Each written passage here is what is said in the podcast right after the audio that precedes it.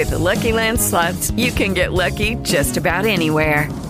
This is your captain speaking. Uh, we've got clear runway and the weather's fine, but we're just going to circle up here a while and uh, get lucky.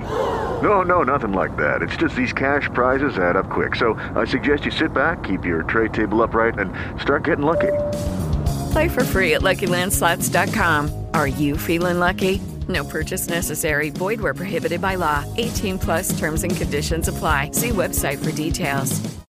With Lucky Land slots, you can get lucky just about anywhere. Dearly beloved, we are gathered here today to. Has anyone seen the bride and groom? Sorry, sorry, we're here. We were getting lucky in the limo and we lost track of time. No, Lucky Land Casino, with cash prizes that add up quicker than a guest registry. In that case, I pronounce you lucky. Play for free at LuckyLandSlots.com. Daily bonuses are waiting. No purchase necessary. Void where prohibited by law. 18 plus. Terms and conditions apply. See website for details. नमस्कार स्वागत है आपका आप सुन रहे हैं Jansatta podcast मनोरंजन की दुनिया में क्या चल रहा है जानते हैं इस बुलेटिन में बॉलीवुड एक्ट्रेस अमीशा पटेल गदर दो के साथ बड़े पर्दे पर सकीना के रोल में वापसी कर रही हैं। बुधवार को गदर टू के ट्रेलर लॉन्च पर एक्ट्रेस ने खुलासा किया कि कैसे इंडस्ट्री का एक वर्ग इस बात के लिए उन्हें बोलने लगा था कि वो गदर में माँ का रोल क्यों कर रही हैं। अनिल शर्मा द्वारा निर्देशित गदर, एक प्रेम कथा, तारा सिंह की कहानी है, जिसका रोल सनी देओल ने किया, जिसे एक पाकिस्तानी मुस्लिम लड़की सकीना से प्यार हो जाता है। फ़िल्म के सीक्वल में एक बार फिर सनी देओल और अमीशा पटेल, तारा सिंह और सकीना के रोल में वापसी कर रहे हैं।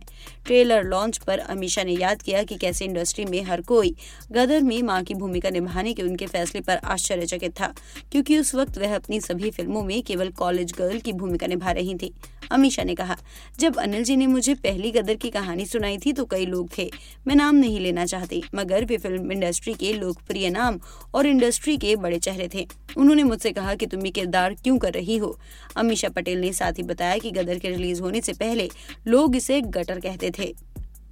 बॉलीवुड एक्ट्रेस कंगना रनौत अपने बेबाक अंदाज के लिए जानी जाती हैं। वह लगभग हर मुद्दे पर अपनी राय रखती नज़र आती हैं।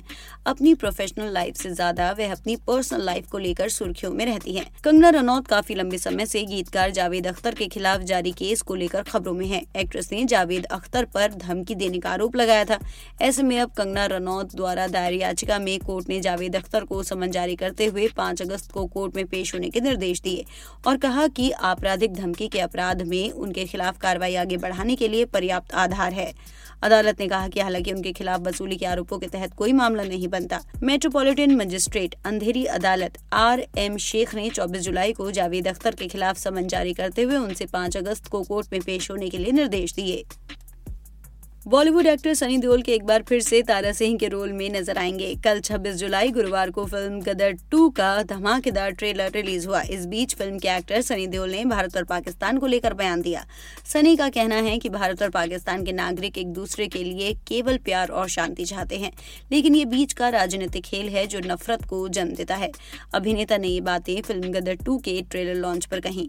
ट्रेलर में दिखाया गया कि तारा सिंह अपने बेटे को वापस लेने के लिए क्रश इंडिया मूवमेंट के बीच पाकिस्तान जाता है। गदर टू के ट्रेलर में ज़रूर भारत और पाकिस्तान आमने सामने दिखते हैं, लेकिन ऑफ़ स्क्रीन देओल ने कहा कि दोनों देशों के नागरिक लड़ाई नहीं करना चाहते। सनी ने कहा, ये सब मानवता के बारे में है, कोई झगड़ा नहीं होना चाहिए, दोनों तरफ़ बराबर का प्यार है।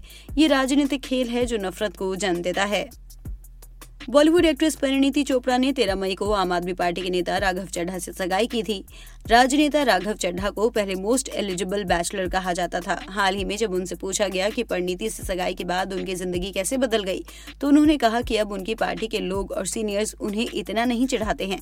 द क्विंट को दिए एक इंटरव्यू में राघव ने कहा, ठीक है, मुझे लगता था कि हमें इस बातचीत को राजनीतिक गठबंधनों तक ही सीमित रखना चाहिए, न कि व्यक्तिगत गठबंधनों तक। लेकिन हाँ इतना कहूँगा कि मेरे सहकर्मी, पार्टी में सहकर्मी और मेरे वरिष्ठ अब मुझे थोड़ा कम चिढ़ाते हैं। पहले वे मुझसे शादी करने के लिए कहते थे, अब वे मुझे थोड़ा कम चिढ़ाते हैं, क्योंकि वे जानते हैं कि मैं जल्द ही शादी करने वाला हूँ।